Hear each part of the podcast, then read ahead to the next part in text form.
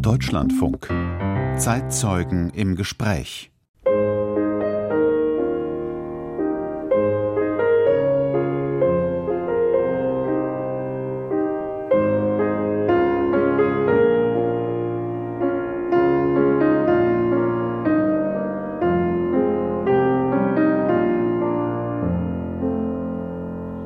Eine große Bühne für einzelne Menschen. Manche bekannt, manche weniger. Das ist diese Sendung, das sind die Zeitzeugen im Gespräch, normalerweise. Dieses Mal zum Jahresende wird der Platz auf der Bühne ein bisschen knapper. 5 Gäste möchten wir Ihnen vorstellen, in Auszügen. Alle haben wir im Laufe des Jahres als Zeitzeuginnen und Zeitzeugen schon kennengelernt. Und alle haben uns in der Redaktion besonders beeindruckt. Vor allem durch ihre Offenheit, wenn sie über ganz persönliche Erfahrungen, Gefühle und Gedanken gesprochen haben. Mein Name ist Johanna Herzing, ich gehöre zum Team dieser Sendung und als erstes möchte ich Ihnen gern Rozette Kats vorstellen. Geboren im Mai 1942 in den Niederlanden, Kind jüdischer Eltern, die Familie von den Nazis in den Vernichtungslagern Auschwitz und Sobibor ermordet. Wir haben uns im vergangenen Frühjahr bei ihr zu Hause in Amsterdam getroffen und mit dabei war Mirjam van Dam, Rozette Kats Tochter. Heute, unter dem Eindruck des Hamas-Überfalls vom 7. Oktober auf Israel, auf Jüdinnen und Juden, hätten wir 3 vermutlich ein anderes Gespräch geführt. Rozette Kats Botschaft aber steht damals wie heute. Sie lautet: Erinnert euch, vergesst nichts, bleibt wachsam. Vielen Dank für die Einladung zu Ihnen nach Hause, Frau Katz. Gerne. Ihre Tochter, Frau Katz, ist auch hier bei uns. Vielen Dank, dass Sie dabei sind. Mirjam van Dam. Gerne. Hallo. Fangen wir von vorn an, Frau Katz. Ganz kurze Frage zu Beginn. Wer war Rita van der Weg? Eine kurze Frage, aber es gibt kein kurzes Antwort. Rita van der Weg war ein Mädchen, das viele Probleme hatte. Aber wenn sie geboren Nein, war, noch nichts. Warum sagst du nichts? War mein Name im Krieg? Nein, wer war Rita van der Weg? Das war ein Mädchen, das nicht wusste vor ihr 6. Geburtstag, dass sie ein anderes Mädchen war eigentlich. Das war damals ein glückliches Mädchen vor ihr 6. Geburtstag.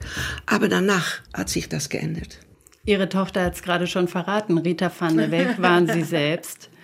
Und an Ihrem 6. Geburtstag oder am Abend kurz davor hat sich Ihre ganze Welt sehr stark verändert. Stimmt. Und gleichzeitig auch nicht. Wie ist das möglich? Ja, naja, klar wurde dann, dass ich ein untergetauchtes Kind war. Dass ich lebte bei Pflegeeltern. Und das wusste ich nicht, weil ich bei ihnen gekommen war, wenn ich nur 8,5 Monate alt war. Aber am Abend vor meinem 6. Geburtstag wurde mir von meinem Vater, von meinem Papa erklärt, dass ich nicht Rita van der Weg war und sie meine Eltern nicht waren. Und ich verstand also nichts davon. Er hat gesagt, ja, es hat so eine schwere Zeit gegeben, aber die ist jetzt vorbei. Das war eine Zeit, das nannte man Krieg und dann hat es Menschen gegeben, die gejagt haben auf andere Menschen, auf Juden. Ich wusste nicht, was Juden waren. Und wenn ich gefragt habe, sagte er, das ist nicht mehr wichtig, denn das ist vorbei. Und dann hat er mir erklärt, dass meine Eltern Juden waren und dass sie mich bei Papa und Mama gebracht haben, weil sie nicht wollten, dass mir etwas Schlimmes passieren konnte. Und ich sagte, und wo sind Sie dann? Und sagte er, ja, Sie sind jetzt tot. Und ich verstand nicht, was Juden waren, aber ich verstand, dass wenn deine Eltern etwas sind, dass du das auch bist. Und sie waren jetzt tot, also jüdisch, das war etwas, woran man starb. Dann können Sie verstehen, was ich fühlte da an dem Moment. Ich bekam Angst. Also, der Moment hat mich geändert in eine andere Person. Ich entschloss, ich muss ein liebevolles Mädchen sein. Denn wenn ich Nein sage oder böse bin oder etwas nicht tue, was sie gerne wollen von mir, ich bin nicht ihrem Kind, vielleicht werden sie mich dann doch wegschicken. Und ich passte mich in Extremus an jeder Umstand. Mirjam van Dam, können Sie sich erinnern, wann Ihre Mutter begonnen hat, Ihnen diese Geschichte zu erzählen, über Ihre Herkunft, über die Pflegeeltern? Nein, nicht ein richtiger Tag. Es war immer da, wenn es der 4. Mai war und man den Krieg, die Toten herdenkt. Gedenkt. Und dann stand sie auf vor dem Rahmen. Fürs Fenster. Und dann dachten wir, ja, es gibt viele Tote in unserer Familie, aber keine Idee, wer und wie. Und wir wussten nicht viel über die Leute. Haben Sie damals das Gefühl gehabt, mit meiner Mutter ist irgendetwas merkwürdig oder komisch? Nein. Sie war eine sehr gute Mutter auch und hat so viel Liebe und das hat sie sehr gut gemacht. Aber für ihr selbst, für uns war sie sehr gut, aber für ihr selbst nicht. Sie sagte immer Ja zu alles, was sie eigentlich nicht wollte machen. Und das hat mich wie ein Teenager geärgert. Und dann sagte ich, warum sagst du nicht Nein? Und ich machte selbst ein Schild mit Nein drauf.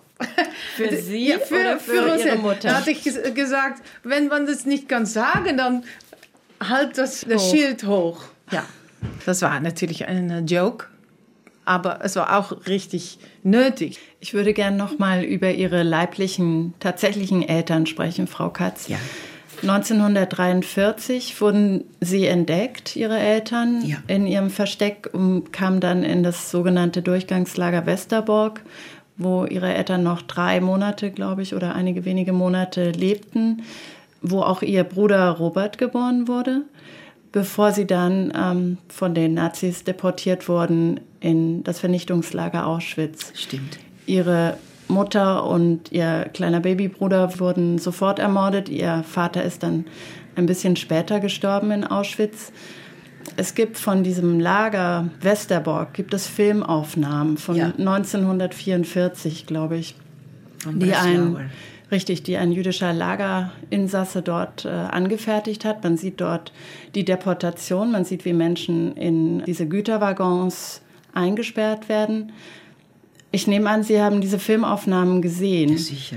Mit welchen Augen haben Sie das gesehen? Ich nehme an, es ist anders für Sie, als wenn ich mir diesen Film anschaue. Ich suche immer ein Gesicht oder 2 Gesichter, die mir möglicherweise bekannt sind, aber das findet man nicht.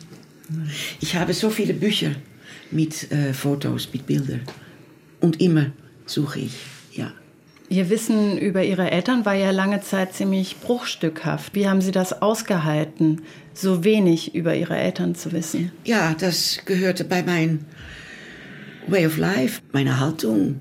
Zum Beispiel, es gab nicht viel Unterricht über den Kriegszeit oder Holocaust. Aber wenn vielleicht davon die Rede sein sollte, dann bekam ich ernsthafte Bauchschmerzen und musste sofort aus dem Lokal. Und so sorgte ich, dass ich nichts damit zu tun hatte in dieser Zeit. Das war in Ihrer Teenagerzeit und wie war es später? Wann haben Sie angefangen zu recherchieren? Ich habe Fragen gestellt, nicht an meinen Pflegevater, denn das war das Gebot, so wie ich das aufgenommen habe, aber ich sollte auch 2-mal pro Jahr oder 2 Wochen jährlich bei meinem Vormund, meinem Onkel, verbringen. Und ihn habe ich dann jedes Jahr etwas gefragt, aber keine Antworten bekommen. Später, viel später, habe ich verstehen können, wodurch das kam. Namentlich, dass sein Trauma so groß war. Denn er hat ein Album, wo Bilder von der Familie. Ein Fotoalbum. Und auf das Wort Familienalbum hatte er ein Papierchen geklebt, worauf stand Prähistorie. Nachdem ich Therapie gehabt habe und andere Leute wie ich kennengelernt habe, konnte ich das endlich verstehen. Mirjam van Dam, wie erinnern Sie sich an diese Zeit, als Ihre Mutter begann zu recherchieren und versucht hat, Dinge herauszufinden über ihre Großeltern? Ich war schon aus dem Haus? Aus dem Haus, in mein eigenes Haus. Ja, dann habe ich gesehen, dass sie jüdische Freunde bekam und viele jüdische Sachen machte. Und sie hatte auch eine Gruppe und sie nannte einander die Schwester und die Brüder. Geschwister. Weil sie alle eine ähnliche Geschichte hätten. Alles versteckte Kinder. Ja, die versteckte Kinder. Und so, sie machte ihre eigene Familie. Und vorher kannte ich keine Juden eigentlich. Nicht. Und das war neu für mich und ich hatte auch ein bisschen unbequem Gefühl darüber. Warum muss das sein? Und das ist doch nicht nötig und wir sind doch normal und nicht spezielle Juden und wir sind nicht religiös und wir leben nicht jüdisch. Wir wissen nicht, wie das, naja. Aber ich habe auch verstanden, dass es wichtig war. Frau Katz, irgendwann haben Sie angefangen, Gedenkfahrten nach Sobibor zu machen. Ja. Sobibor war ein Vernichtungslager, wo Menschen angekommen sind und sofort nach Ankunft ermordet wurden, weshalb es kaum Überlebende dieses Vernichtungslagers gibt. Stimmt. Und irgendwann hat Ihre Tochter angefangen, Sie zu begleiten nach Sobibor. Wann war das und warum war das so? Wann haben Sie angefangen damit? Du hattest über 70, dein 70. Geburtstag. Und dann hattest du mich erzählt, dass das deine letzte Reise wird. Und dann dachte ich, ja, da muss ich mitgehen, das sehen. Aber mein Interesse oder mein Gefühl mir bei der Geschichte ist größer geworden vom Moment, dass ich selbst Kinder habe. Warum ist Ihr Interesse gewachsen, ausgerechnet dann? Weil, nicht mein Interesse, ich war immer interessiert, aber dann habe ich mir gefühlt, wie schwer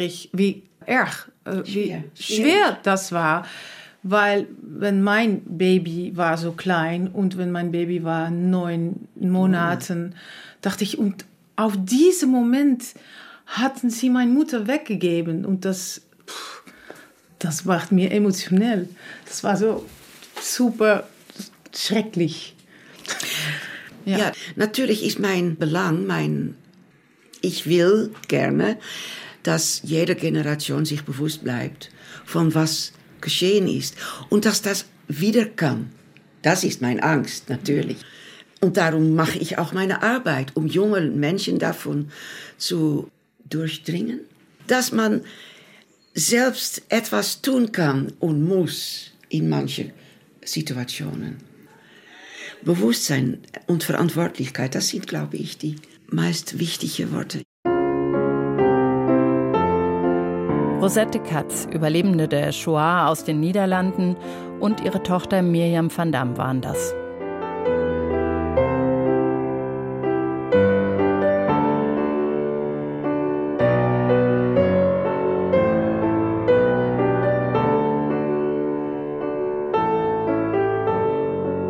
Betrogen, mehrfach, von der Regierung im eigenen Land, aber auch vom Partnerland.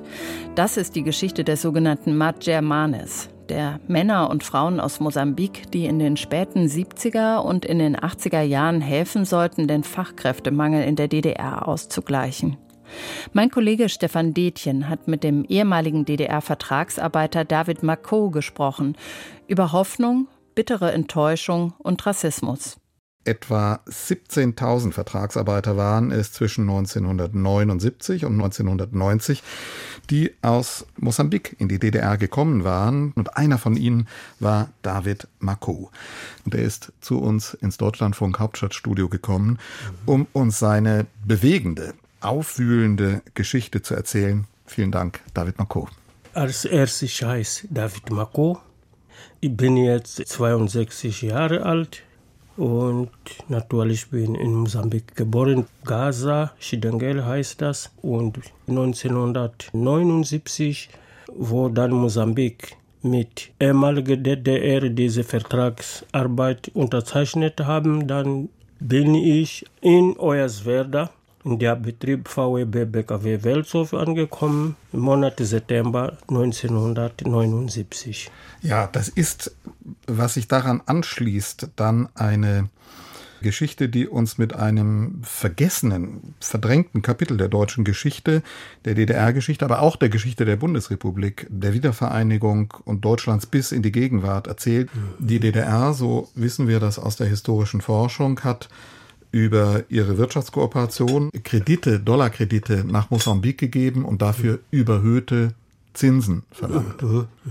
Und als Mosambik diese Zinsen und auch Rohstoffleistungen nicht mehr zurückgeben konnte, hat man sich darauf besonnen, die Löhne der mosambikanischen Vertragsarbeiter in der DDR einzubehalten und zu verrechnen. Aber David Macou mit dem Versprechen, das er gegeben wurde, diese Anteile, dass sie dieses Geld nach der Rückkehr nach Mosambik zurückbekommen.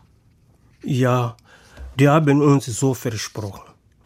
Weil wir haben von unserem Lohn, die 60% und so weiter, alles mit auch unser Rentegeld und so weiter, Sozialversicherung und alles haben wir vor die Staatsschuld Mosambik verrechnet. Und bis heute, wir merken, dass die wollen uns nicht die Wahrheit sagen, weil die haben uns als Sklaven behandelt. Die haben uns betrogen, die haben uns geschwindelt und was die uns versprochen haben, bis heute, die wollen uns nicht sagen, das war nicht richtig oder das hat nicht so richtig gelaufen oder was, weil wir sind Menschen, wir sind schon Erwachsene. Was wir wollen, ist, die zwei Seiten uns die Wahrheit sagen. Wenn wir in die Geschichte nochmal zurückschauen, kommt ja dann eine Zäsur. 1989 fällt die Mauer.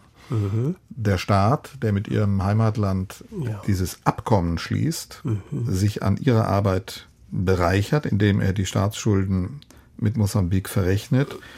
Dieser Staat geht unter. Wie fing das an? Wie haben Sie das damals erlebt, noch bevor dann es zur Wiedervereinigung kam, besonders die Monate der friedlichen Revolution, den Fall der Mauer 1989. Wie war das in Hoyerswerda am Anfang? In Hoyerswerda, das war das Erste. Wir hatten Großangst gehabt, weil wir haben gemerkt, dass wir sind die Erstopfer vor dieser Revolution. Weil Hoyerswerda von Anfang an, also von auch Anfang als es an, die von Anfang an, wir waren immer nicht gewünscht in Hoyerswerda. Wir sind seit 1980, 81, 82 mit großen Problemen in Hoyerswerda gelebt. Große Probleme, weil die Politik damals hat nicht zugelassen, jemand zu sagen, dass gibt's Diskriminierung, gibt's Rassismus oder sowas. Aber Sie haben diesen Rassismus schon damals gespürt, also schon damals heißt dann vor 89 in der Zeit der DDR, die eigentlich ein Bild einer friedlichen, gerechten Gesellschaft proklamiert hat. Ja, man hat immer gesagt, dass in ehemaliger DDR gibt es keinen Rassismus. Aber wir haben das erlebt. Man kommt in eine Gaststätte, Restaurant, sind wir reingekommen und die Jungen, die haben sofort gesagt, jetzt ist wieder dunkel. Ne? Sofort haben wir gemerkt, dass die sagen das, weil wir kommen rein. Hier kommt Kohl oder viel Name. Und unsere Politik war, lassen wir die sagen, was die im Herzen haben. Weil wenn wir antworten, wir als Ausländer, wir werden nach Hause fliegen und was wir hier lernen, dann werden wir verloren. Ich würde gerne nochmal zurückkommen dann auf diesen Moment, auf die Zäsur 1989, 90. Denn das, was Sie eben gesagt haben, Sie haben geahnt, Sie haben gesagt, wir werden die ersten Opfer sein. Das hat sich ja dann bewahrheitet. Ja, als erstes werde von 1. Mai 1990. Wir hatten einen großen Besuch von, ich weiß nicht, ob richtig ist, Neonazis, Jugendliche, oder ist das richtig, weiß ich nicht. Aber die waren mehr als 100, die sind in unsere Wohnunterkunft gekommen. Das war 1. Mai 1990. Da haben alles kaputt gemacht, Tür, Fenster, alles mit Stein. Und dann die haben gesagt, wir kommen wieder. Weil die haben immer gesungen, Ausländer raus, Deutschland vor die Deutschen und so weiter. So, die sind weg, die Polizei hatte gekommen und die sind schneller weg gewesen.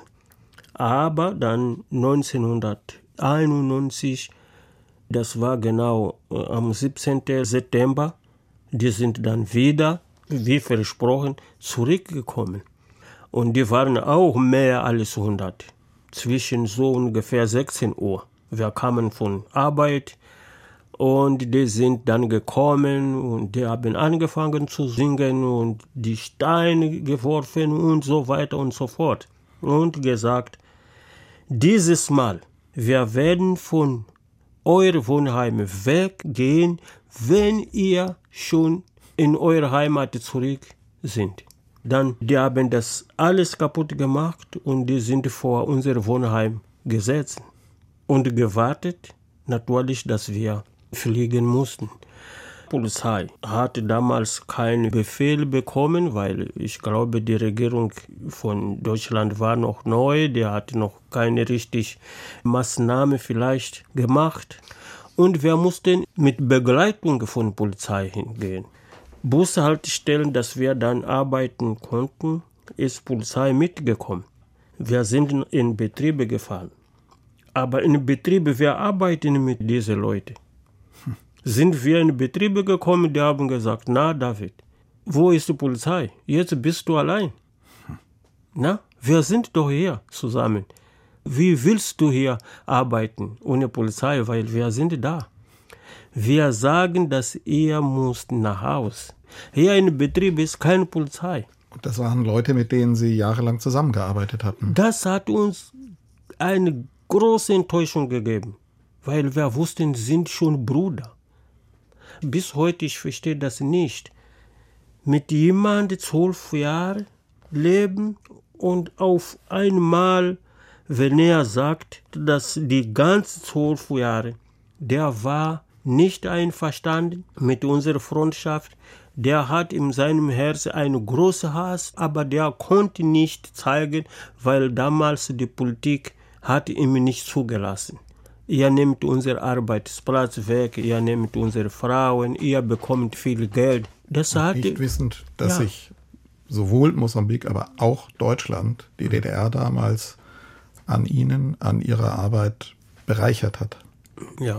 Es gab ja dann eine Reaktion der Politik wenige Tage, nachdem es diese gewalttätigen, besonders gewalttätigen Ausschreitungen, Sie haben es geschildert, nachdem es die gegeben hat, kommt das Landratsamt Hoyerswerda zu einer Entscheidung und sagt, Zitat, es besteht einheitliche Auffassung dazu, dass eine endgültige Problemlösung nur durch Ausreise der Ausländer geschaffen werden kann. Ja, und das ist ja dann passiert. Sie sind faktisch deportiert worden. Ja, natürlich. Wir mussten um 0 Uhr. Weil die saßen da, dann ist 0 Uhr, Bussen gekommen, sind wir nach Frankfurt am Main schnell wie möglich dann geflogen. Und dann diese Gruppe hat gewonnen. Bis heute, weil bis heute in Hoyerswerda die Atmosphäre ist noch nicht so sauber. Stefan Detjen im Gespräch mit dem ehemaligen DDR-Vertragsarbeiter David Macou. Um die Folgen der deutschen Teilung und die Geschichte der Wiedervereinigung ging es auch in einem anderen Zeitzeugengespräch in diesem Jahr. Deutschlandfunk-Chefredakteurin Birgit Wenzin hat sich dazu mit Jens Reich getroffen, früher DDR-Bürgerrechtler, Mitgründer des Neuen Forums und gelernter Molekularbiologe. Wir schreiben das Jahr 2023 und wir sind mitten in einer weiteren Deutschland-Debatte. Ich habe einige Worte dabei. Der Germanist Dirk Oschmann aus Leipzig notiert mehr als 3 Jahrzehnte nach der deutschen Einheit, der Westen pathologisiert den Osten. Brandenburgs Regierungschef Dietmar Woidke notiert, es sei Zeit für ein neues ostdeutsches Selbstbewusstsein. Und Rainer Hasseloff, der Regierungschef in Sachsen-Anhalt, sagt, wenn wir mit dem Westen gleichziehen wollen, müssen wir auch mal die Ellenbogen ausfahren und uns durchsetzen. Was sagen Sie?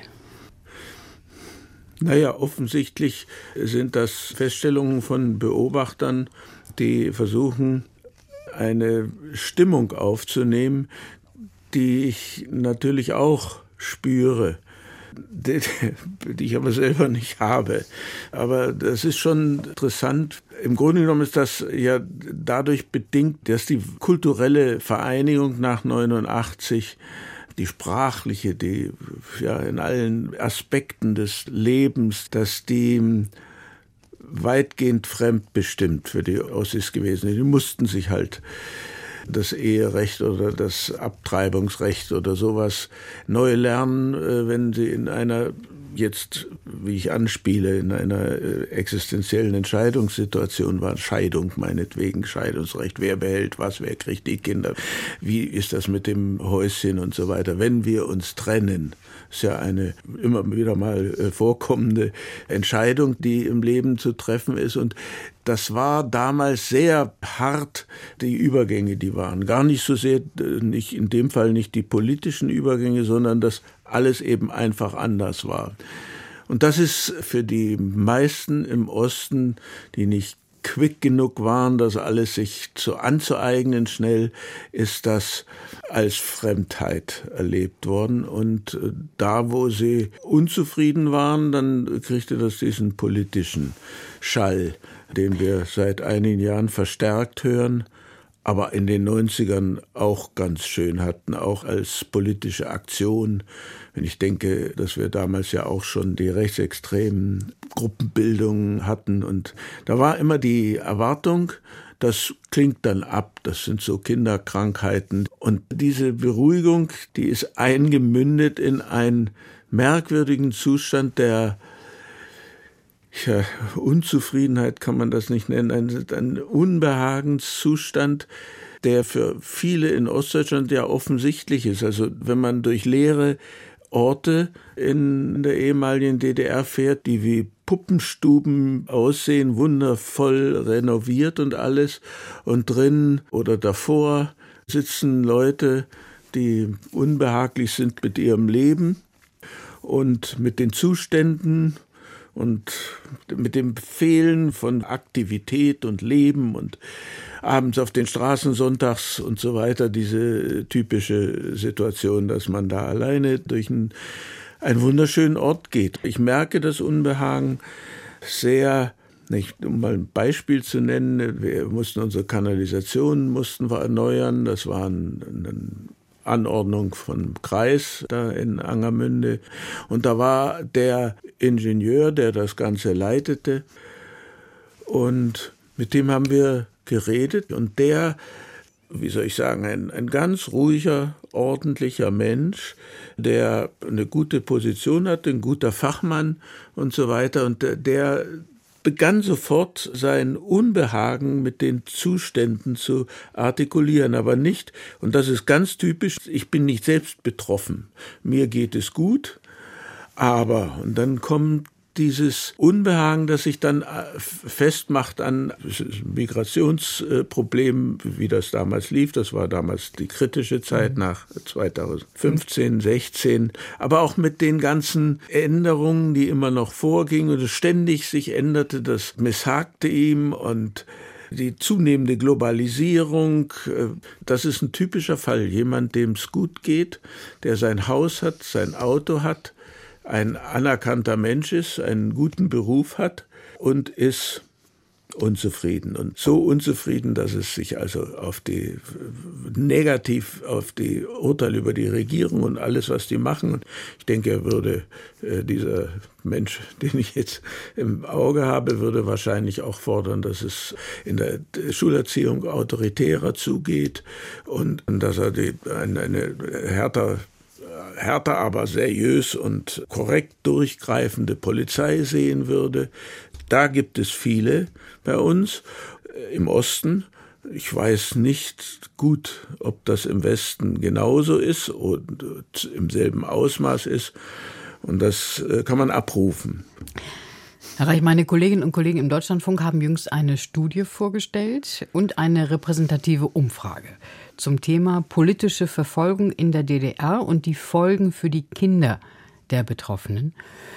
Entstanden ist diese Studie und die Umfrage auch im Forschungsverbund Landschaften der Verfolgung an der Europa-Uni Viadrina in Frankfurt an der Oder. Und befragt wurden Opfer der SED-Verfolgung und deren Kinder und Enkel.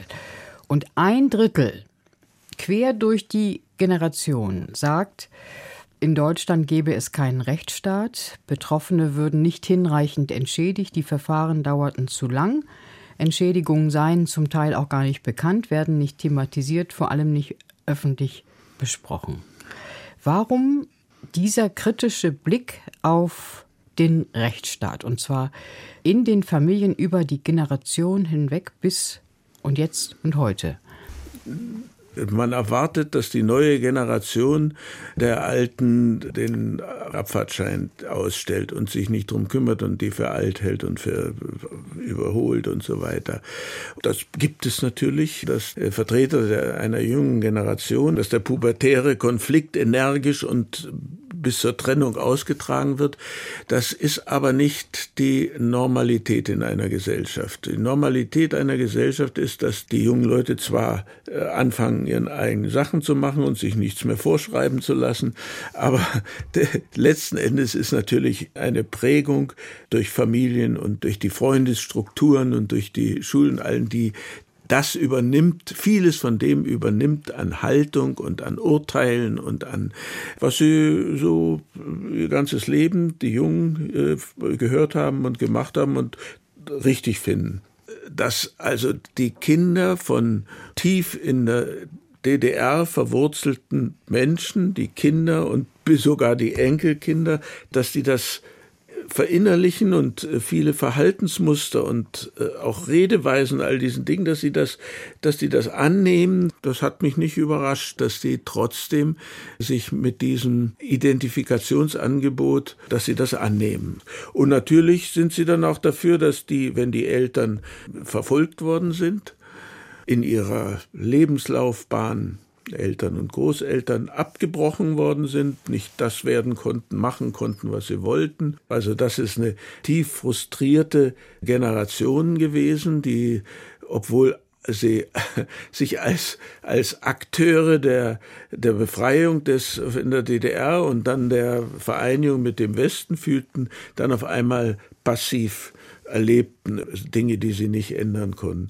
Und das ist etwas, was natürlich, das haben die Kinder und dann die Enkelkinder natürlich oft gehört. Und dann kommt auch natürlich die Solidarität damit, wenn die wirklich gelitten haben, irreversibel gelitten haben, wirklich zerstört worden sind in ihrer beruflichen oder sonstigen Laufbahn, dass die nun jahrzehntelang um Kompensation kämpfen und eben für nicht befriedigend.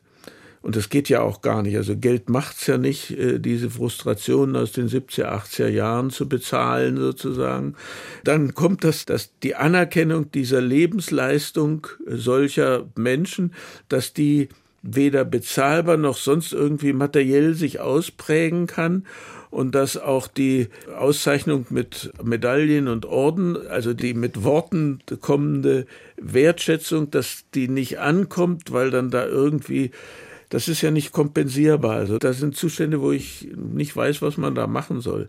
Eine Phrasiologie jedenfalls bei jedem Feiertag, das zu artikulieren, da fühlen solche Menschen sich dann nicht richtig dargestellt, nicht richtig ernst genommen. Der frühere DDR-Bürgerrechtler Jens Reich im Gespräch mit Birgit Wenzin.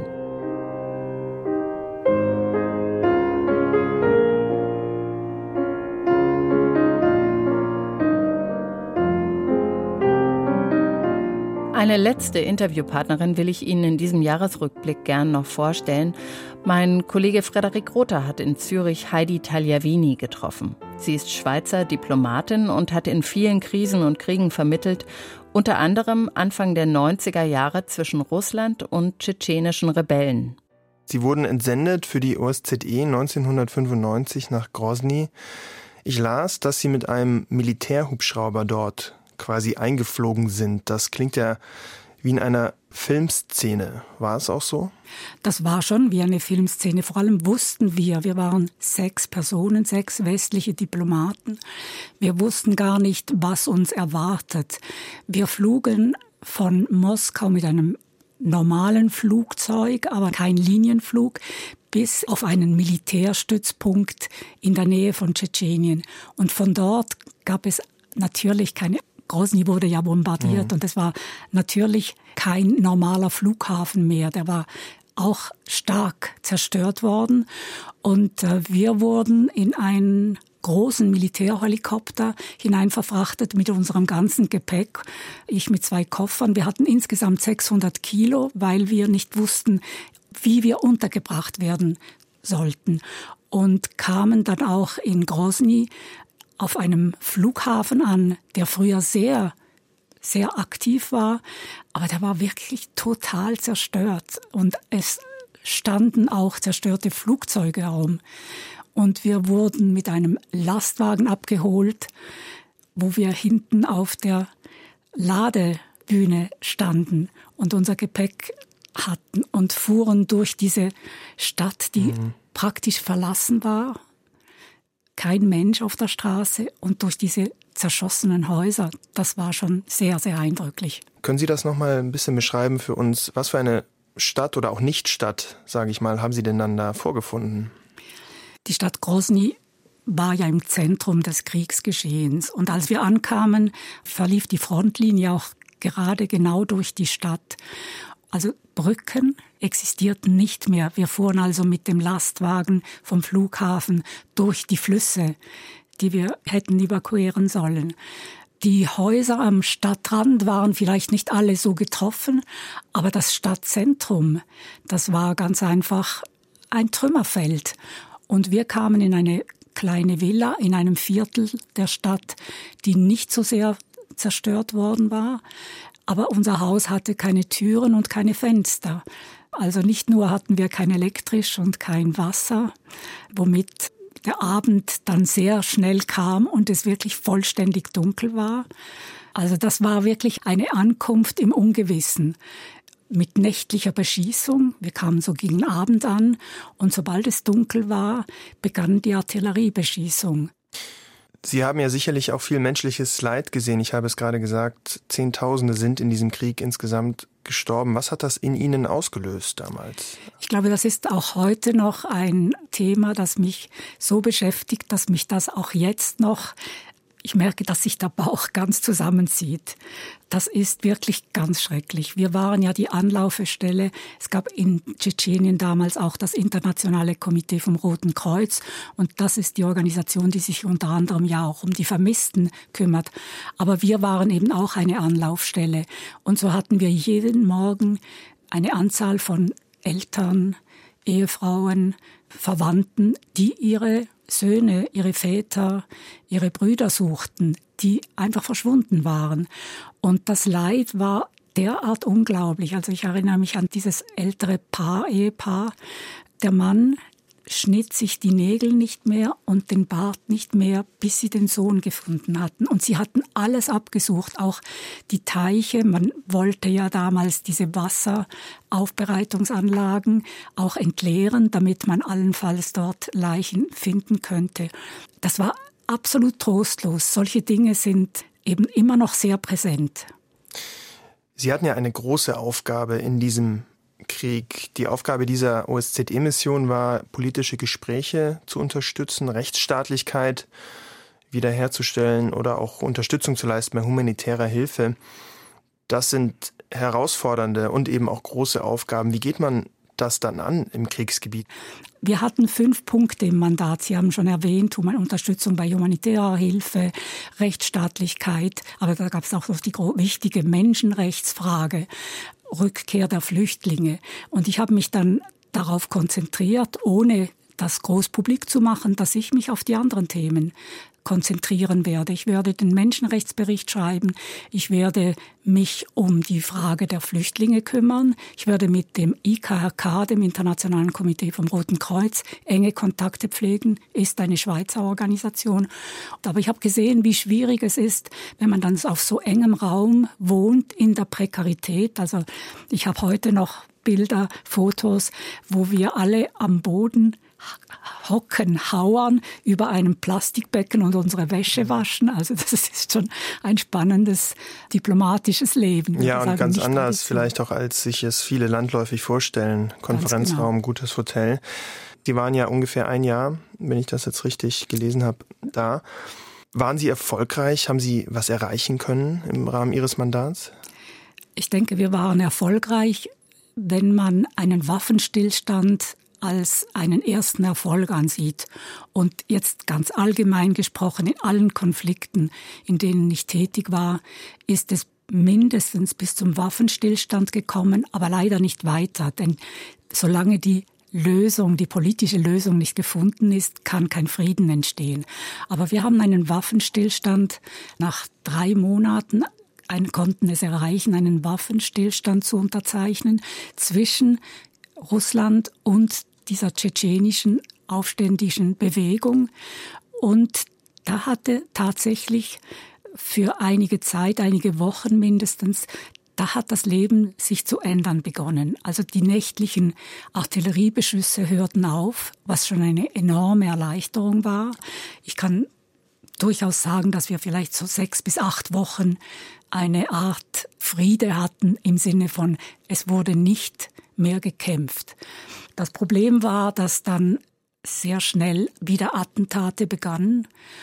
Und als ich dann Ende 1995 aus Tschetschenien wegging, da war man wieder wirklich kurz vor einem erneuten Krieg. Aber es hat mir eingeleuchtet, dass jede Friedensbemühung, auch wenn sie lange nicht zum Ziel führt oder überhaupt nicht zum Ziel führt, ist es wert, dass sie unternommen wird, weil jede noch so kleine Entlastung in kriegerischer Hinsicht ist für die Bevölkerung einfach eine unglaubliche Insel der Freiheit, der Sicherheit, nach der sie sich sehnen wie nach nichts anderem. Wie wichtig ist denn Ihre Rolle als Vermittlerin in so einem Setting? Wie wichtig ist zum Beispiel Unparteilichkeit? Also da gibt es natürlich Eigenschaften, die absolut nötig sind. Also erstens mal muss man das Vertrauen gewinnen der Parteien, und das gewinnt man nur, indem man sehr gut dosiert, was man überhaupt der anderen Partei mitteilt und wie man es mitteilt. Es geht auch um das Wie. Man muss auch sehr genau wissen, was möglich ist und was nicht möglich ist, auch was erlaubt ist und was nicht erlaubt ist. Also wenn ganz klar feststeht, dass eine Partei etwas verbrochen hat, politisch gesehen gegenüber der anderen Partei, dann muss man das auch verurteilen. Man kann das ja, indem man das freundlich sagt, aber man kann sagen ganz klar, das geht nicht. Und ihr wisst genau, dass das nicht geht. Also was auch eine wichtige Voraussetzung ist, ist natürlich, dass man selbst sehr klar weiß, wo die Grenzen des Erlaubten sind und das auch vermittelt. Erlaubt im Sinne von, wo die Grenzen des Rechts sind, des Völkerrechts zum Beispiel. Des Völkerrechts, des Rechts, des Menschlichen, also der Menschenrechte sind, alle diese Dinge. Die Schweizer Diplomatin Heidi Tagliavini im Interview mit Frederik Rother. Das waren die Zeitzeugen im Gespräch. Interviews, in die wir zum Ende dieses Jahres noch einmal mit Ihnen hineinhören wollten. Natürlich waren das nur Ausschnitte und natürlich wünschen wir uns, dass Sie jetzt gleich die DLF-Audiothek-App ansteuern. Da finden Sie alle Interviews des zurückliegenden Jahres noch einmal in voller Länge. So viel Offenheit dann auch von Redaktionsseite. Danke fürs Zuhören, sagt Johanna Herzing.